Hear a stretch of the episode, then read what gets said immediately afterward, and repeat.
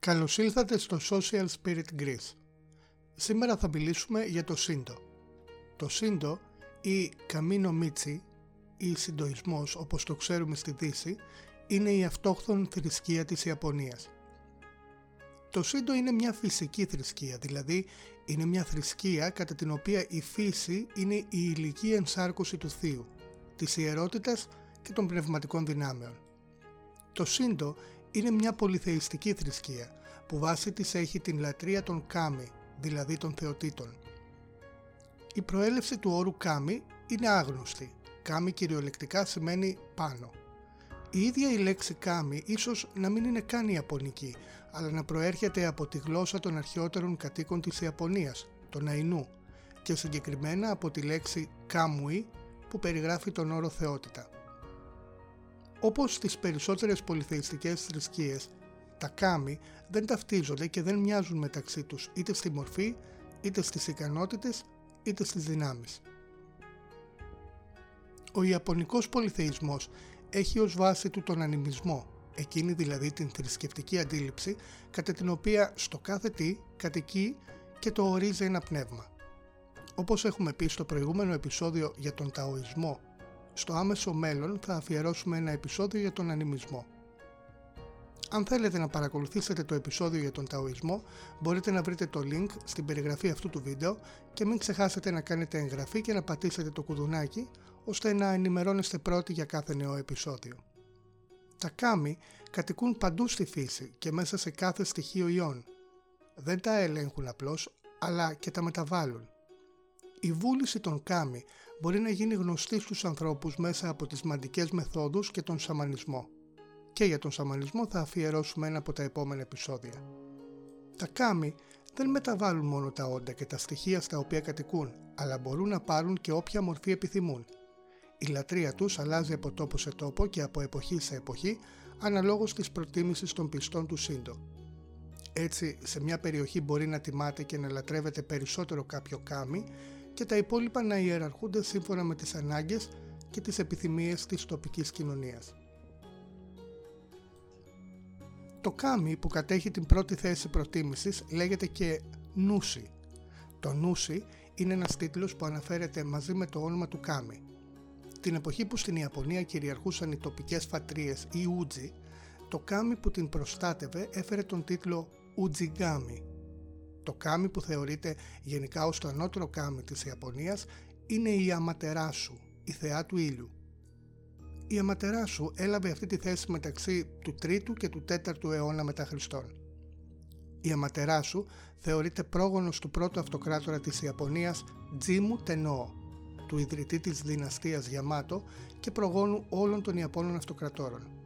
Με αυτόν τον τρόπο οι μονάρχες της Ιαπωνίας έκτοτε επισφραγίζουν την εξουσία τους με την θεϊκή καταγωγή.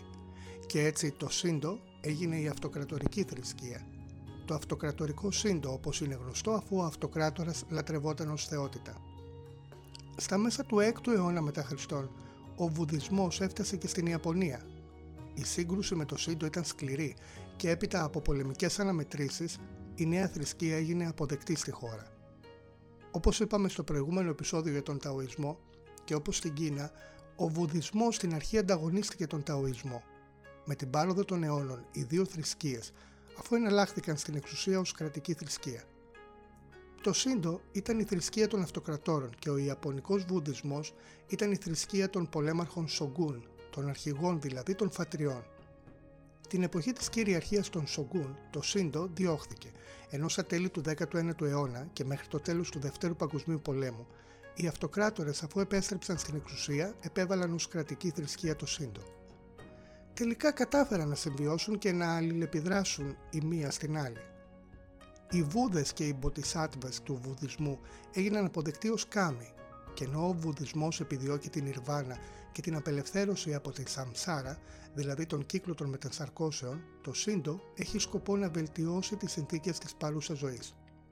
Επειδή όμως ενδιαφέρεται και για τη μεταθάνατο ζωή, δανείστηκε αρκετές αντιλήψεις και ιδέες από τον βουδισμό σχετικά με τη μετενσάρκωση.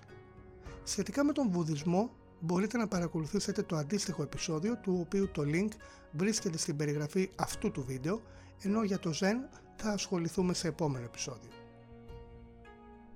Όπως είπαμε, το Σιντό είναι μια πολυθεϊστική φυσική θρησκεία που ενδιαφέρεται πολύ για τις συνθήκες της παρούσας ζωής και την ευημερία.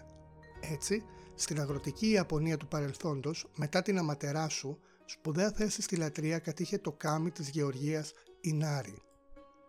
Η γεωργία, η αλληλεία, η παραγωγή γενικότερα, αλλά και η αρχιτεκτονική, η ανέγερση κτηρίων και μνημείων, η γέννηση, κάθε τομέας της ανθρώπινης δράσης έχει τον δικό του προστάτη κάμι, του οποίου οι πιστοί συνεχώς ζητούν την ευλογία και την εύνοια. Στο Σιντό, η ζωή κατέχει την ιερότερη θέση και αντιστοίχως ο θάνατος ξορκίζεται ως κάτι μυαρό. Υπάρχουν μάλιστα πολλές και λεπτομερείς τελετές κάθαρσης από το μίασμα του θανάτου σε κάθε περίσταση όπου αυτός είναι παρόν. Το νερό σε πηγές, ποτάμια και καταράκτες, ακόμη και σε δεξαμενές σε ναούς, είναι το καθαρτήριο μέσο. Οι ναοί του Σιντό ή Τζίντζα δεν είναι μόνο χώροι λατρείας κάθε κάμι, αλλά και τόπος κατοικίας του. Είναι το μέρος στο οποίο οι πιστοί ζητούν τη βοήθεια του κάμι, το λατρεύουν και του εκφράζουν τα αιτήματά τους. Επειδή το Σιντό περιλαμβάνει πολλές σαμανιστικές ιδέες και μεθόδους, οι ιερείς του Σιντό επικοινωνούν με το κάμι μέσω τεχνικών έκστασης. Την ώρα της λατρείας, το κάμι κατοικεί σε ένα συγκεκριμένο ιερό αντικείμενο όπως ένας βράχος ή ένα δέντρο, ακόμη και ένα ζώο. Αυτό το ιερό κατοικητήριο του κάμι κατά την ώρα της λατρείας λέγεται γιορισύρο. Το ρόλο του γιορισύρο στον συντοιστικό ναό μπορεί να παίζει και το σιντάι, ένας καθρέφτης ή ένα ξύφος δηλαδή, τα οποία βρίσκονται σε ειδικό άβατο χώρο του ιερού. Το πιο γνωστό σύμβολο του Σιντό είναι το τόρι-ι. Το τόρι-ι είναι στην ουσία η πύλη του ναού και το σχήμα του μοιάζει με το ελληνικό γράμμα πι. Μπορεί να έχει πολλές μορφές και σε αρκετές περιπτώσεις είναι αφιέρωμα προσφοράς στο ναό. Σε κάποιους ναούς συγκεντρώνονται και τοποθετούνται τόσα πολλά τόρι-ι το ένα δίπλα στο άλλο, ώστε σχηματίζουν τούνελ. Στο ναό μπορεί κανείς να δει και το χιμορόγκι, ένα σχοινί δηλαδή στο οποίο κρέμονται πολλά κομμάτια χαρτιού ή υφάσματος. Ένα άλλο είδος σκηνιού στο ναό είναι το σιμενάουα, το οποίο οριοθετεί την ιερότητα του χώρου και αποτρέπει την είσοδο κακών πνευμάτων. Η δεξαμενή στο ναό παίζει, όπως είπαμε, το ρόλο του μέσου κάθαρσης, ενώ η καμπάνα εκείνο της επίκλησης του κάμι. Οι πιστοί αγοράζουν μικρά χαρτάκια, τα μικούτζι, στα οποία γράφουν τα αιτήματά τους και τα αφήνουν στο ναό, στα ομοιώματα των κάμι ή στα αίμα, σε ξύλινες πινακίδες δηλαδή, πάνω στις οποίες είναι ζωγραφισμένες οι μορφές των κάμι. Επίσης αφήνουν αφιερώματα όπως τρόφιμα ως προσφορές στα κάμι, τις οποίες τους αποδίδει ο ιερέας ή κανούσι ή συνσόκου, απαγγέλλοντας τον ορίτο, τον ύμνο δηλαδή που συνοδεύει το αίτημα κάθε πιστού. Εκτός από τους ναούς, τα κάμι λατρεύονται και σε οικιακούς βωμούς, τα καμιντάνα. Οι γιορτές του Σιντό λέγονται ματσούρι και πιθανόν να μοιάζουν παράδοξα οικίες στα μάτια ενός Έλληνα χριστιανού Ορθόδοξου. Σε συγκεκριμένη ημέρα του χρόνου, το κάθε κάμι γιορτάζει σύμφωνα με το συντοιστικό θρησκευτικό ημερολόγιο.